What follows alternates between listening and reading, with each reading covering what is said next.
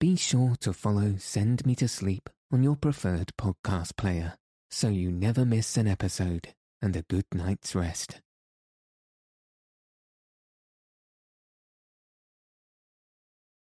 Good evening. Tonight, I'll be reading chapters 23 and 24 of Around the World in 80 Days by Jules Verne.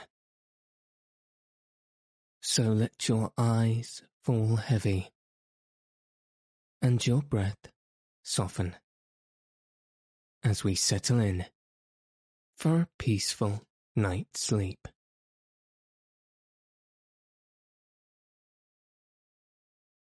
Chapter 23 In which Passepartout's nose becomes outrageously long. The next morning, poor, jaded, famished Passepartout said to himself that he must get something to eat at all hazards, and the sooner he did, the better. He might, indeed, sell his watch but he would have starved first. Now or never he must use the strong, if not melodious voice which nature had bestowed upon him. He knew several French and English songs, and resolved to try them upon the Japanese, who must be lovers of music, since they were for ever pounding on their cymbals tam-tams, and tambourines, and could not but appreciate European talent. It was, perhaps, rather early in the morning to get up a concert, and the audience prematurely aroused from their slumbers might not possibly pay their entertainer with coin bearing the Mikado's features. Passepartout therefore decided to wait several hours, and, as he was sauntering along, it occurred to him that he would seem rather too well dressed for a wandering artist. The idea struck him to change his garments for clothes more in harmony with his project, by which he might also get a little money to satisfy the immediate cravings of hunger. The resolution taken, it remained to carry it out. It was only after a long search that Passepartout discovered a native dealer in old clothes, to whom he applied for an exchange. The man liked the European costume, and ere long Passepartout issued from his shop, accoutred in an old Japanese coat and a sort of one-sided turban, faded with long use. A few small pieces of silver, moreover, jingled in his pocket. Good, thought he. I will imagine I am at the carnival. His first care after being thus Japanesed, was to enter a tea house of modest appearance, and, upon half a bird and a little rice, to breakfast like a man for whom dinner was yet a problem to be solved. Now, thought he, when he had eaten heartily, I mustn't lose my head. I can't sell this costume again for one still more Japanese, I must consider how to leave this country of the sun, of which I shall not retain the most delightful of memories, as quickly as possible. It occurred to him to visit the steamers which were about to leave for America. He would offer himself as a cook or servant in payment of his passage and meals. Once at San Francisco, he would find some means of going on. The difficulty was how to traverse the 4,700 miles of the Pacific which lay between Japan and the New World. Passepartout was not the man to let an idea go begging, and directed his steps towards the docks. But, as he approached them, his project, which at first had seemed so simple, began to grow more and more formidable in his mind. What need would they have of a cook or servant on an American steamer, and what confidence would they put in him, dressed as he was? What references could he give? As he was reflecting in this wise, his eyes fell upon an immense placard which a sort of clown was carrying through the streets. This placard, which was in English, read as follows. Acrobatic Japanese Troupe, Honorable William Batulcar, Proprietor, Last Representations, prior to their departure to the United States of the Long Noses, Long Noses, under the direct patronage of the god Tingou. Great attraction. The United States, said Passepartout. That's just what I want. He followed the clown, and soon found himself once more in the Japanese quarter. A quarter of an hour later, he stopped before a large cabin adorned with several clusters of streamers, the exterior walls of which were designed to represent, in violet colours and without perspective, a company of jugglers. This was the Honourable William Batulcar's establishment. That gentleman was a sort of Barnum, the director of a troupe of mountebanks, jugglers clowns, acrobats, equilibrists, and gymnasts, who, according to the placard, was giving his last performances before leaving the Empire of the Sun for the States of the Union. Passepartout entered and asked for Mr. Batulcar, who straightway appeared in person. Who do you want? said he to Passepartout, whom he at first took for a native. Would you like a servant, sir? asked Passepartout. A servant? cried Mr. Batulcar, caressing the thick grey beard which hung from his chin. I already have two who are obedient and faithful, have never left me, and serve me for their nourishment, and here they are, added he, holding out his two robust arms, furrowed with veins as large as the strings of a bass viola. So I can be of no use to you. None. The devil. I should so like to cross the Pacific with you. Ah, said the Honourable Mr. Batulcar. You are no more a Japanese than I am a monkey. Who are you dressed up in that way? A man dressed as he can. That's true. You are a Frenchman, aren't you? Yes, a Parisian of Paris. Then you ought to know how to make grimaces. Why? replied Passepartout, a little vexed that his nationality should cause this question. We French know how to make grimaces, it is true, but not any better than the Americans do. True. Well, if I can't take you as a servant, I can as a clown. You see, my friend, in France they exhibit foreign clowns and in foreign parts French clowns. Ah, you are pretty strong, eh? Especially after a good meal. And you can sing? Yes, returned Passepartout, who had formerly been wont to sing in the streets. But can you sing standing on your head, with a top spinning on your left foot and a sabre balanced on your right? Humph, I think so, replied Passepartout, recalling the exercises of his younger days. Well, that's enough, said the Honourable William Batulcar.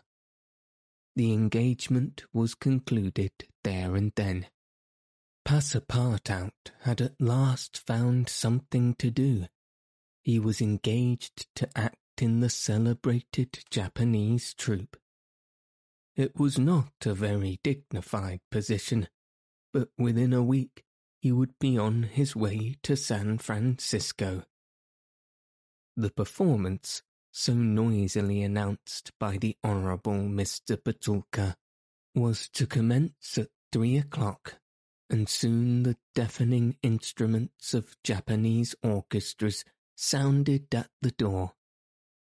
Passepartout, though he had not been able to study or rehearse a part, was designated to lend the aid of his sturdy shoulders in the great exhibition of the human pyramid, executed by the long noses of the god Tingou.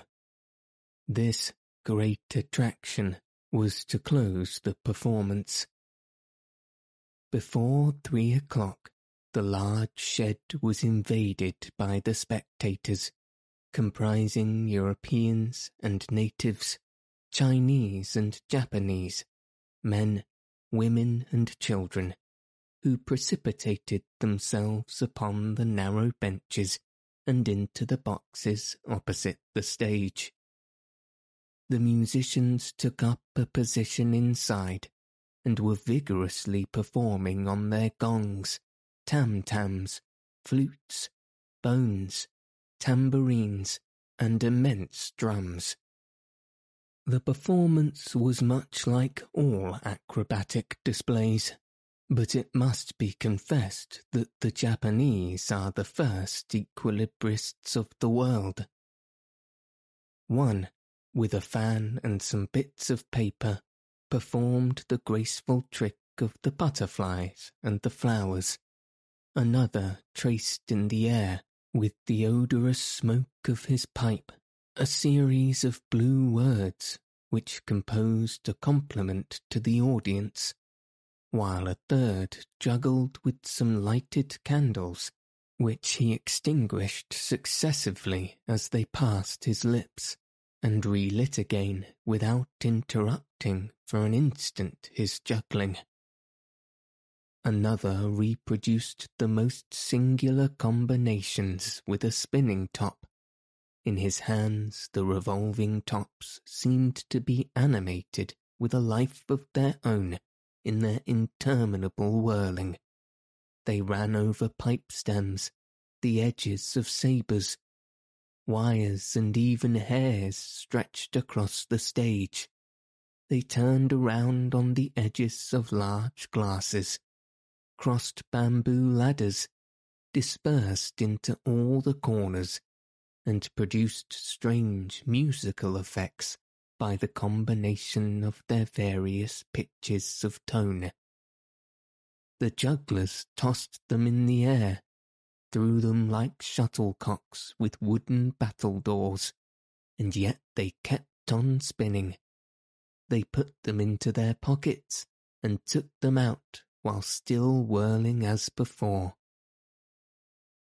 It is useless to describe the astonishing performances of the acrobats and gymnasts. The turning on ladders, poles, balls, barrels, etc., was executed with wonderful precision. But the principal attraction was the exhibition of the long noses, a show to which Europe is as yet a stranger. The long noses form a peculiar company, under the direct patronage of the god Tingou. Attired after the fashion of the Middle Ages, they bore upon their shoulders a splendid pair of wings. But what especially distinguished them was the long noses which were fastened to their faces, and the uses which they made of them. These noses were made of bamboo, and were five, six, and even ten feet long, some straight, others curved, some ribboned, and some having imitation warts upon them. It was upon these appendages, fixed tightly on their real noses, that they performed their gymnastic exercises. A dozen of these secretaries of Tingou lay flat upon their backs, while others, dressed to represent lightning rods, came and frolicked on their noses, jumping up from one to another, and performing the most skilful leapings and somersaults. As a last scene, a human pyramid had been announced, in which fifty long noses were to represent the car of Juggernaut. But, instead of forming a pyramid by mounting each other's shoulders, the artists were to group themselves on top of their noses. It happened that the performer who had hitherto formed the base of the car had quitted the troupe, and as, to fill this part, only strength and adroitness were necessary, Passepartout had been chosen to take his place. The poor fellow really felt sad when, melancholy reminisce of his youth. He donned his costume, adorned with vari-coloured wings, and fastened to his natural feature a false nose six feet long. But he cheered up when he thought that his nose was winning him something to eat. He went upon the stage and took his place beside the rest who were to compose the base of the car of Juggernaut. They all stretched themselves on the floor, their noses pointing to the ceiling. A second group of artists disposed themselves on these long appendages, then a third above these, then a fourth, until a human monument reaching to the very cornices of the theatre soon arose on top of the noses. This elicited loud applause, in the midst of which the orchestra was just striking up a deafening air. When the pyramid tottered, the balance was lost. One of the lower noses vanished from the pyramid, and the human monument was shattered like a castle built of cards. It was Passepartout's fault. Abandoning his position, clearing the footlights without the aid of his wings, and clambering up to the right-hand gallery, he fell at the feet of one of the spectators, crying, Ah, my master, my master. You here? Myself. Very well. Then let us go to the steamer, young man. Mr. Fogg, Aouda, and Passepartout passed through the lobby of the theatre to the outside, where they encountered the Honourable Mr. Batulcar, furious with rage. He demanded damages for the breakage of the pyramid, and Phileas Fogg appeased him by giving him a handful of banknotes at half past six, the very hour of departure, Mr. Fogg and Aouda, followed by Passepartout, who in his hurry had retained his wings and his nose six feet long, stepped upon the American steamer. Chapter 24 During which Mr. Fogg and party crossed the Pacific Ocean. What happened when the pilot boat came in sight of Shanghai will be easily guessed.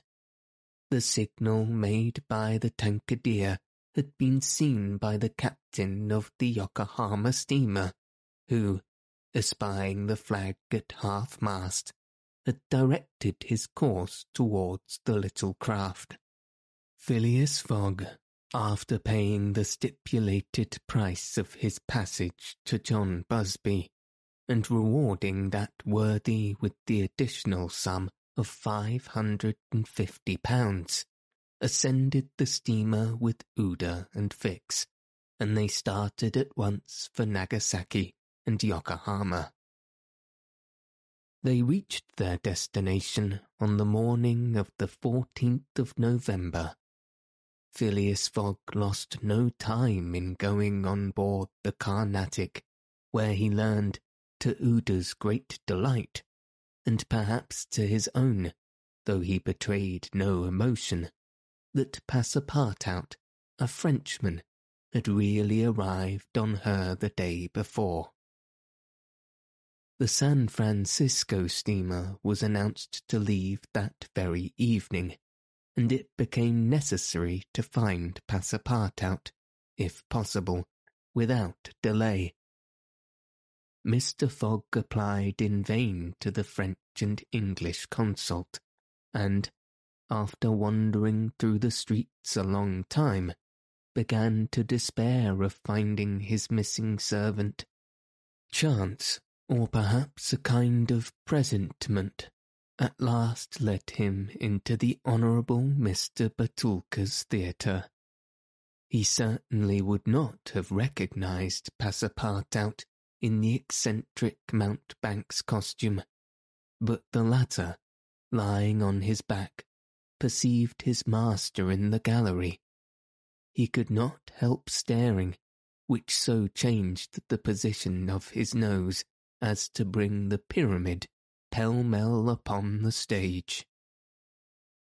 All this Passepartout learned from Aouda, who recounted to him what had taken place on the voyage from Hong Kong to Shanghai on the Tankadere, in company with one Mr. Fix.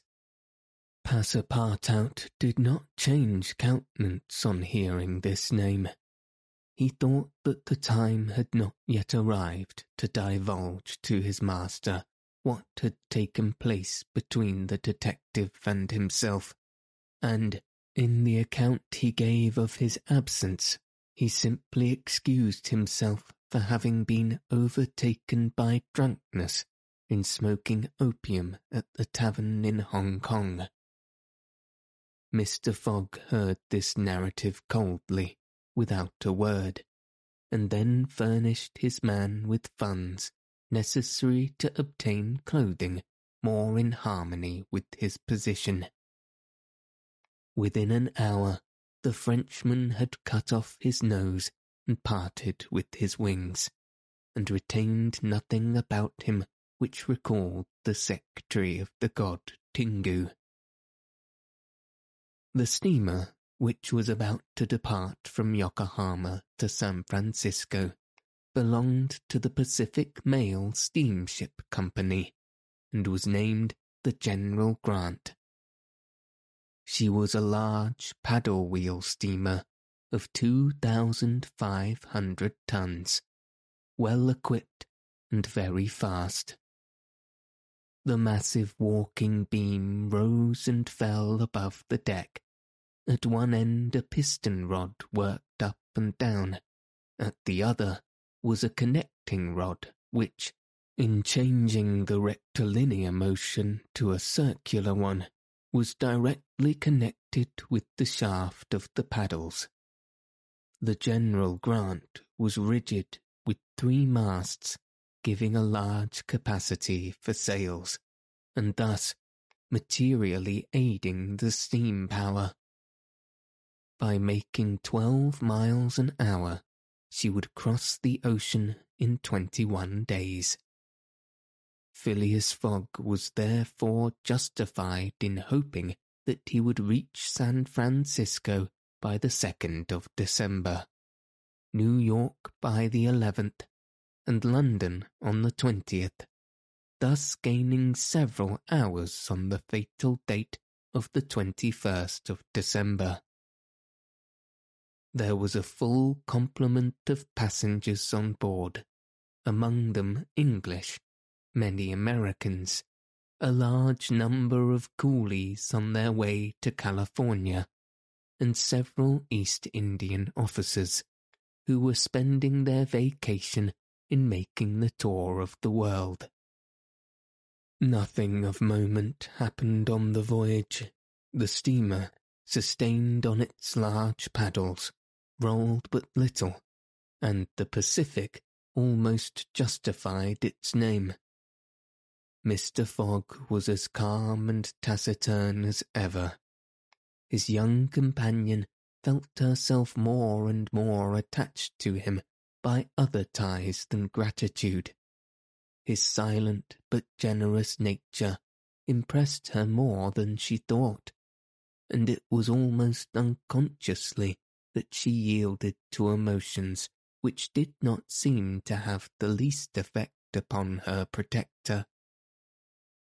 Aouda took the keenest interest in his plans, and became impatient at any incident which seemed likely to retard his journey. She often chatted with Passepartout, who did not fail to perceive the state of the lady's heart, and, being the most faithful of domestics, he never exhausted his eulogies of Phileas Fogg's honesty, generosity, and devotion. He took pains to calm Aouda's doubts of a successful termination of the journey, telling her that the most difficult part of it was past, that now they were beyond the fantastic countries of Japan and China and were fairly on their way to civilized places again. A railway train from San Francisco to New York and a transatlantic steamer from New York to Liverpool would doubtless bring them to the end of this impossible journey round the world within the period agreed upon. On the ninth day after leaving Yokohama, Phileas Fogg had traversed exactly one half of the terrestrial globe.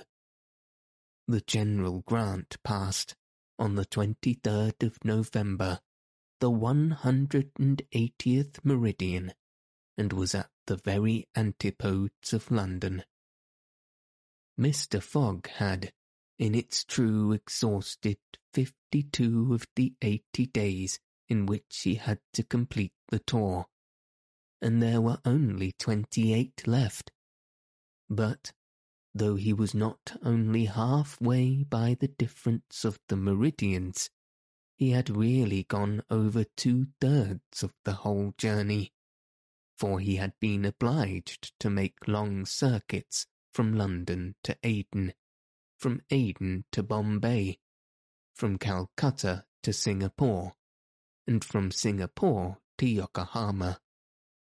Could he have followed without deviation the fiftieth parallel, which is that of London, the whole distance would only have been about twelve thousand miles whereas he would be forced, by the irregular methods of locomotion, to traverse twenty-six thousand, of which he had, on the twenty-third of November, accomplished seventeen thousand five hundred. And now the course was a straight one, and Fix was no longer there to put obstacles in their way. It happened also on the 23rd of November that Passepartout made a joyful discovery. It will be remembered that the obstinate fellow had insisted on keeping his famous family watch at London time, and on regarding that of the countries he had passed as quite false and unreliable. Now, on this day, Though he had not changed the hands, he found that his watch exactly agreed with the ship's chronometers. His triumph was hilarious. He would have liked to know what Fix would have said if he were aboard. The rogue told me a lot of stories, repeated Passepartout, about the meridians, the sun, and the moon. Moon indeed. Moonshine more likely. If one listened to that sort of people, a pretty sort of time would one keep. I was sure that the sun would some day regulate itself by my watch.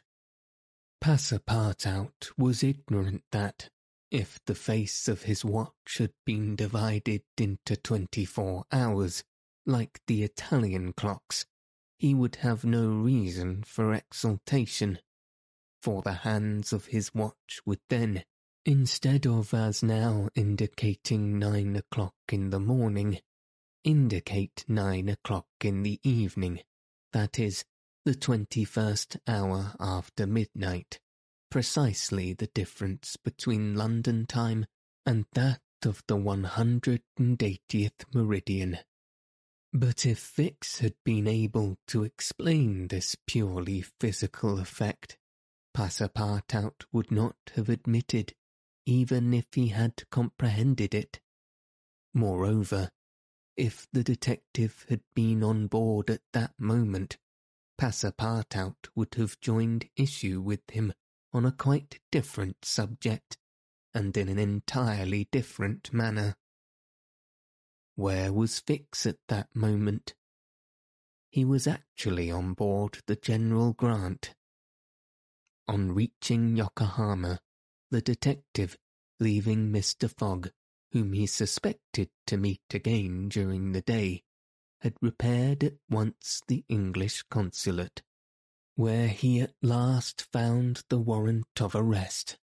It had followed him from Bombay and had come by the Carnatic, on which steamer he himself was supposed to be. Fix's disappointment may be imagined when he reflected that the warrant was now useless. Mr. Fogg had left English ground, and it was now necessary to produce his extradition. Well, thought Fix, after a moment of anger, my warrant is not good here, but it will be in England. The rogue evidently intends to return to his own country, thinking he has thrown the police off his track. Good. I will follow him across the Atlantic.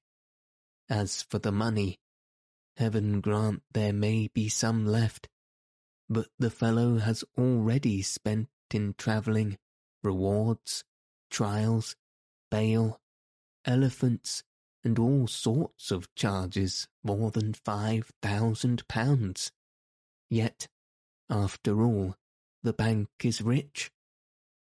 His course decided on, he went on board the General Grant, and was there when Mr. Fogg and Aouda arrived. To his utter amazement, he recognized Passepartout despite his theatrical disguise. He quickly concealed himself in his cabin to avoid an awkward explanation and hoped, thanks to the number of passengers, to remain unperceived by Fogg's servant. On that very day, however, he met Passepartout face to face on the forward deck. The latter, without a word, made a rush at him, grasped him by the throat, and, much to the amusement of a group of Americans, who immediately began to bet on him, administered to the detective a perfect volley of blows, which proved the great superiority of French over English pugilistic skill. When Passepartout had finished, he found himself relieved and comforted. Fix got up in a somewhat rumpled condition, and, looking at his adversary, coldly said, Have you done? For the time, yes. Then let me have a word with you. But I, in your master's interests. Passepartout seemed to be vanquished by Fix's coolness, for he quietly followed him, and they sat down aside from the rest of the passengers. You have given me a thrashing, said Fix. Good. I expected it. Now listen to me. Up to this time I have been Mr. Fogg's adversary. I am now in his game. Aha! cried Passepartout. You are convinced he is an honest man? No, replied Fix coldly. I think him a rascal. Shh! Don't budge, and let me speak. As long as Mr. Fogg was on English ground, it was for my interest to detain him there until my warrant of arrest arrived. I did everything I could to keep him back. I sent the Bombay priests after him. I got you intoxicated at Hong Kong. I separated you from him and made him miss the Yokohama steamer. Passepartout listened with closed fists. Now, resumed Fix, Mr. Fogg seems to be going back to England. Well, I will follow him there, but hereafter I will do as much to keep obstacles out of his way as I have done up to this time to put them in his path. I've changed my game, you see, and simply because it was for my interest to change it. Your interest is the same as mine, for it is only in England that you will ascertain whether you are in the service of a criminal or an honest man. Passepartout listened very attentively to Fix, and was convinced that he spoke with entire good faith. Are we friends? asked the detective. Friends? No, replied Passepartout. But allies, perhaps. At the least sign of treason, however, I will twist your neck for you. Agreed, said the detective quietly. Eleven days later, on the 3rd of December, the General Grant entered the Bay of the Golden Gate and reached San Francisco. Mr. Fogg had neither gained nor lost a single day.